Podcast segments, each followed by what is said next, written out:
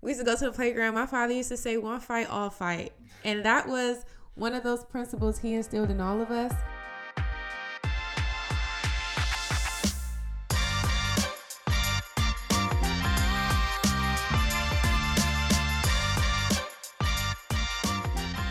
Welcome back to Beyond Our DNA. We are on episode four. I'm Amber. And I'm David. And we thank you for returning and tuning in. We have received a lot of your feedback, your comments, your support, and your love. And we are so ecstatic and thankful. and thankful for your support. Um, episode four, we're going to dig deep into more about family values and how we kind of maneuver in our relationship, you know, moving forward in our marriage. Just certain principles and things that we had sim- like was similar, some things that were different, and how we kind of compromise through those things. And some important topics that really need to be discussed again fairly early on in your relationship. Yeah, before you decide to get married. You get married before you have children. Oh, yeah. You know, there's just some things that you definitely want to think through that you don't always think about. And don't get us wrong, we're not experts. We just got married. We, Yeah. you know, we've only been dating, not even. Not even two years. yeah. So, you guys, of course, may have a different experience, especially if you've been dating five, six years, you've been married longer. We still would love your feedback. So a little bit of background about our family Okay. size. So I have my parents who were married for like 23 years, got a divorce. Mm-hmm. Awesome, fun times.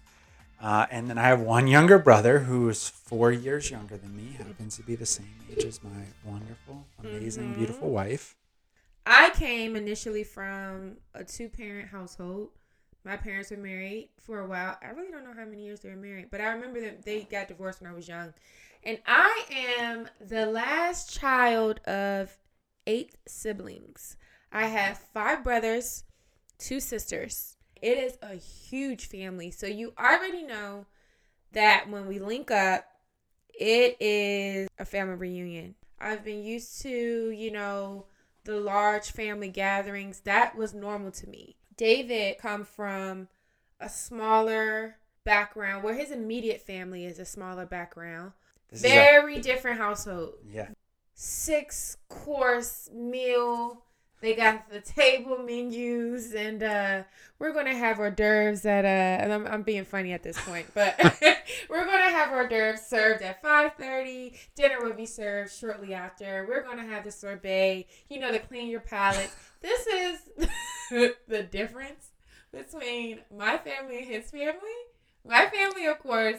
I mean, we just had an experience, a situation. Well, you know, my mother passed away. If you Mhm. don't know, uh, my mother passed away two years ago. She had a birthday October 30th, and so on, on the 31st, my sister had the most brilliant idea of doing, you know, dinner in her honor. We have this family friend, her mom, their mom, and our mom were best friends, kind of growing up in church. All drifted apart, hadn't spoken in so long. We decided to just get together. It was so much fun. It was like the highlight I feel like of my year. It was. I'm sorry, my marriage was the Wow. highlight of my year. Not only did we get married this year, we also got engaged. I planned a massive 40 person surprise party at our favorite winery. mean it that way. I mean, I did not mean it that way. I'm talking just about. mind blown right now. no, I'm talking. I'm, I'm done. I'll see you guys later. Oh my goodness, sit down. No, I'm just saying it was such a highlight because it just felt like childhood. It brought back so many memories. I mean, we were looking at old pictures. It was we were playing games. It just felt you just think of home, you know? Mhm. And that's what I mean as far as like the nostalgia and my favorite time of the year because as a kid, you knew that we were going over to McGlora's house. It was literally the best times of my childhood. Mhm. So that's what I meant by it. Well, I'm going to take extreme offense to that. Um, but So on my side of things, I had quite the interesting childhood. My family decided that it would be wonderful for me to be homeschooled my entire life. And I was public school. which whenever people meet me, they're like, "Oh my gosh, you were homeschooled, and you're Uh-huh. like a normal person." That's really weird. Somehow I made it out normal. I think Mhm. it's because homeschool life wasn't for me. Although right now I should probably be selling a homeschool course. We're going through COVID and everyone's at, working from home. Yeah. But I had really, really strict parents. If We Mhm. really didn't do much of anything. There was no going out to eat. There was very little vacations. There was one of the things that we constantly joke about is the fact that I've never seen any movies. Oh my goodness. Anytime I like, oh babe, you wanna watch have you ever seen this movie? Babe, if it was in the nineties, I've never seen it. The only thing I've is Babe the Pig and Angels in the Outfield. like what kind of home? Literally the only two movies that I saw. and probably Babe, Time. Babe the Pig. No, well- yeah, that one that was at uh, other neighbor's house, but I couldn't actually. Oh we didn't go to the gosh. the only two times I went to the movies. One time we almost went. There was like a a perfect. Uh, it was perfect storm. We were at the beach, and it was raining the whole day. And so my family was like, "Let's go to the movies," and we almost saw my third movie, but wow. but we didn't. So it's just two. Wow. Oh my word. So I didn't start watching movies until like the early 2000s when I could actually drive myself to the theater because my parents literally they, I couldn't go with friends like they wouldn't let me hang out. The only things I was allowed to do uh, during my childhood was go to church functions, church functions and I soccer practice. You're honestly not too far off. Like when I was growing up as a teenager, my mother was a single mom, single parent. Having to raise all these kids on her own, there were a lot of restrictions. We felt like our parents were strict, unless we learned we both come from similar Mm-hmm. kind of religious backgrounds. And that's what actually drew us together because of you know, our backgrounds. It made you rebel a little bit. You know, Mhm. when you're under like those strict households, you rebel a little bit. And I was just talking with uh, You did. I didn't. my friend Nikki, and I was just talking about the time when they, my mom had to call her dad because I like ran away from home, and it was the dumbest thing. I got upset, I ran away from home. It was so stupid. I was gone for a day, came back, and her dad was like on the porch waiting for me. to David's point, we still were like able to watch movies. Like that was actually our pastime. As we would sit around as a family, eat Twizzlers, and watch movies. Uh, I think we watched. There was some angel show. I don't know, but my mother, it was like when the Sabbath was coming. And if those you don't know, Sabbath is like night on Friday until night on Saturday was considered the Sabbath. We didn't cook, clean. You had to do everything before the Sabbath came in. And if you wanted to watch movies, you can only watch biblical movies. So Ben Hur, Jesus of Nazareth. I mean, these were literally the only movies that we were able to watch. And then on Saturday, we were in church all day Saturday. By Saturday night, when we got home, it was like, okay.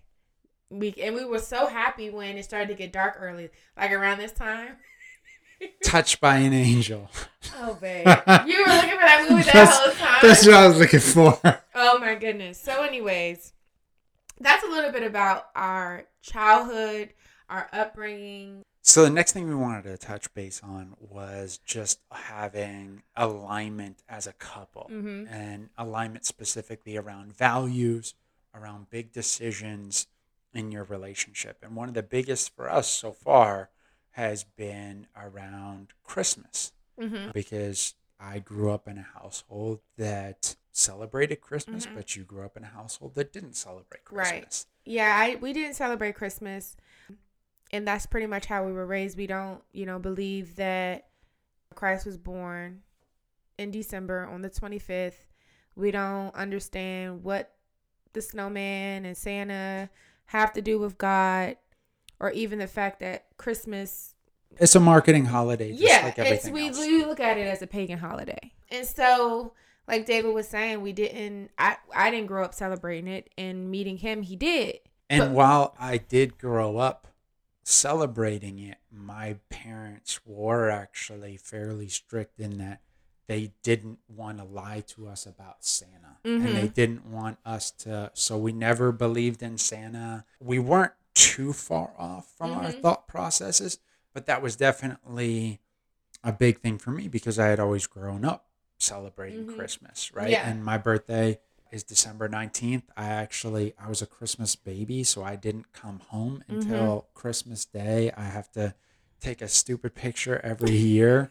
that they brought me home back in 1986 in a Christmas stocking with my name stitched on it. And so every year now my mom makes me continue to take this photo of me with my foot in my which stocking. I actually love. And so, with us growing together as a couple, last year, you know, I expressed to him that I didn't celebrate Christmas, but I didn't make him feel a certain way that he did. Mhm. You know, I just explained to him, and I didn't just start putting stuff out. I actually went and got research and, you know, started to express why I didn't. And my pastor actually preached on it where he gets like the biblical text and he goes back and get the history behind it. And it's not trying to make someone feel bad. It's just explaining to them why we don't. Mhm. also just the history behind where christmas you know originated from. He still did the decorations around the house. We still had the form of the presents and the things of that nature. But i didn't make him feel bad. I just told him you know going forward we just need to discuss how our household And- and it was definitely- be. it was definitely tough, right? Like it was definitely different for me, Mhm. you know, growing up in a house while I have only one brother.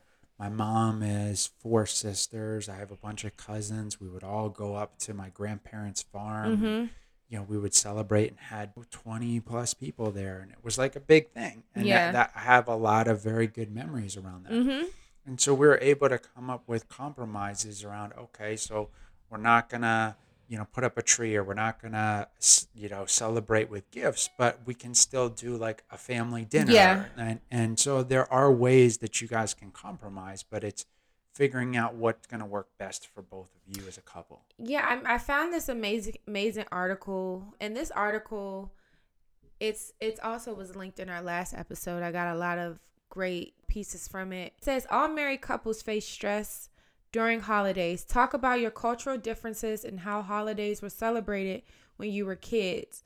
Realize that holidays give the two of you a chance to discuss how your family will handle both the differences and similarities in your backgrounds. Be proud of your cultural traditions and work together to create ways to celebrate them that will be meaningful meaningful to you both. So like you said, you know, you went up to your grandparents' farm and that was your kind of your tradition Mhm. and that was how you spent the holidays. And same for me. It still is a time that you can be around your family Mhm. or we're going to get go out and volunteer. Right. For everyone that's listening here, right, there might be different situations that you might be facing, whether or not you are a Muslim dating a Christian or a Muslim dating a Jew. Like, Mhm. there's all different Mhm. um, types of scenarios that Oh, you yeah. guys could be in.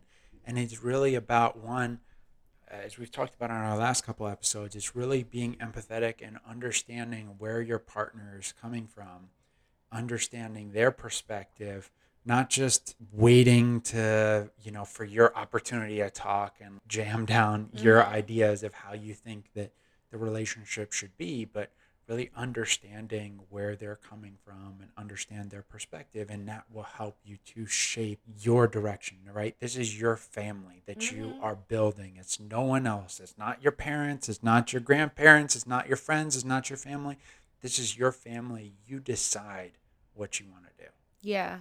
Even when it comes down just to the small things like types of food. That's actually not up here, but that's actually a huge thing. Cuisine. Mhm. Cuisine is huge in, you know, different cultural backgrounds. Coming from my family, it's soul food down to baked mac and cheese, the turkey, the ribs, the I mean the greens with the turkey neck. Oh my word, it is good. And we don't eat like that on a normal basis. Mhm. But that is, you know, the background and the culture of like how we eat on those days. Whereas your mom had cooked. Don't talk about my mom's cooking like that She So, had I love my mom. onion. i love my mom what was it? but cooking is not like i mean you it know was like a German sometimes dish. She makes creamed onions. That's like what she brings to all the family dinners, and it's nice. And, it and, was actually pretty good. and they're good, but I generally do most of the cooking in my family, And that was kind of like an eye opener to me. It was different. which I'm a phenomenal cook, by the way. You are. What I the point that I'm trying to make Best is deviled eggs on the East Coast. the point that I'm trying to make. see, the point that I'm trying to make is it was a difference in what I'm used to, Yeah. and being outside of that comfort zone, knowing that it's just four people at the house now. Mhm. It was a little quiet. You know, I'm used to like a loud Yeah. house. Yeah. Everyone's screaming at the top of their lungs, Yeah. music playing, and it just definitely showed the difference in our family dynamics. It was amazing to Yeah. see that how different it was. So, a couple other of the topics that we wanted to touch on, just making sure there's alignment within your relationship. Is, one of the big ones around children is discipline, right? Education, Yeah. understanding. I was raised with spanking. uh, Yeah. A lot of spankings. yeah. I mean, I was definitely spanked. Just to kind of give you some background, David and I don't have kids yet. Mhm. So this is the time where we want to hear from you. We want to hear how your household is, if you had any kind of differences or similarities in your background, if you had those um, discussions with your significant other about how to discipline your kid and the type of education and schooling would they be private school or homeschool or public education or if you wanted to live in a certain area where the schools were better Mhm. so we definitely want to hear from you from this aspect um because we don't have kids right now but i know from my background i got spanked hmm I mean, my sisters even spanked me. So, I mean, my my sister Rose got me good one day. And to think about it, she's my she's like my best friend. So to, we're five years apart.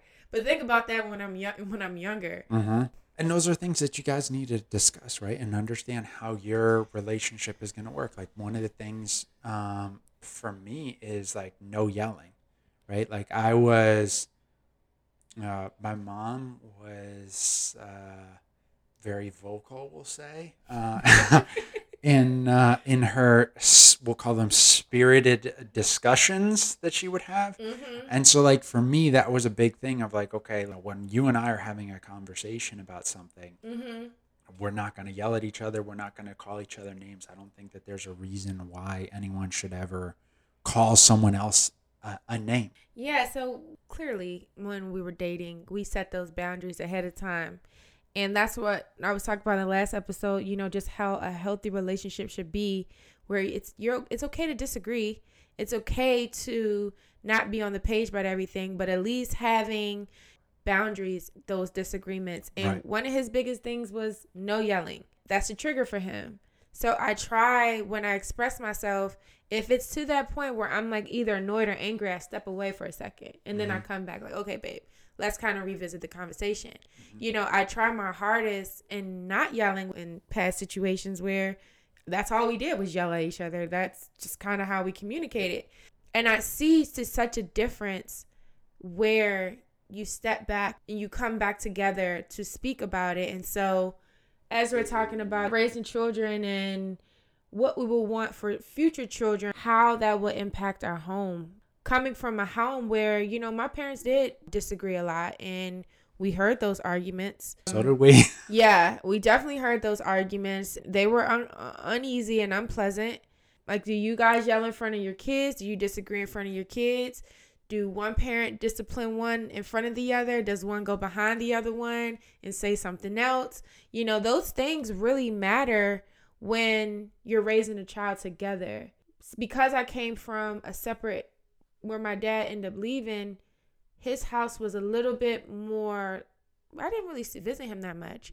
But when we went, it was a little bit more liberal because we didn't Mhm. see him that much. right. Whereas my mom, it was very more She strict. She, yeah, yeah. the disciplinary. She needed to be a little bit more strict on us. But you know, as we're raising our future kids together, hopefully, these are things that we would like to hear from you. You know how you handle these situations. Yeah, and one of the other things that we we think is important that we found uh, through our counseling to be really important and, and eye opening for us is just the decision making process. What is a a limit that you can spend without discussing with the other person, right? Mhm. And or something that has to do with your car or something that has to do with finance.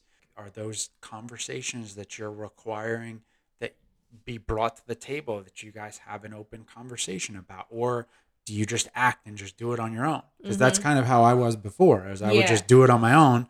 Didn't really, uh, didn't even. Yeah. And that that was an issue in the beginning where I used to tell him like I came from a very independent background.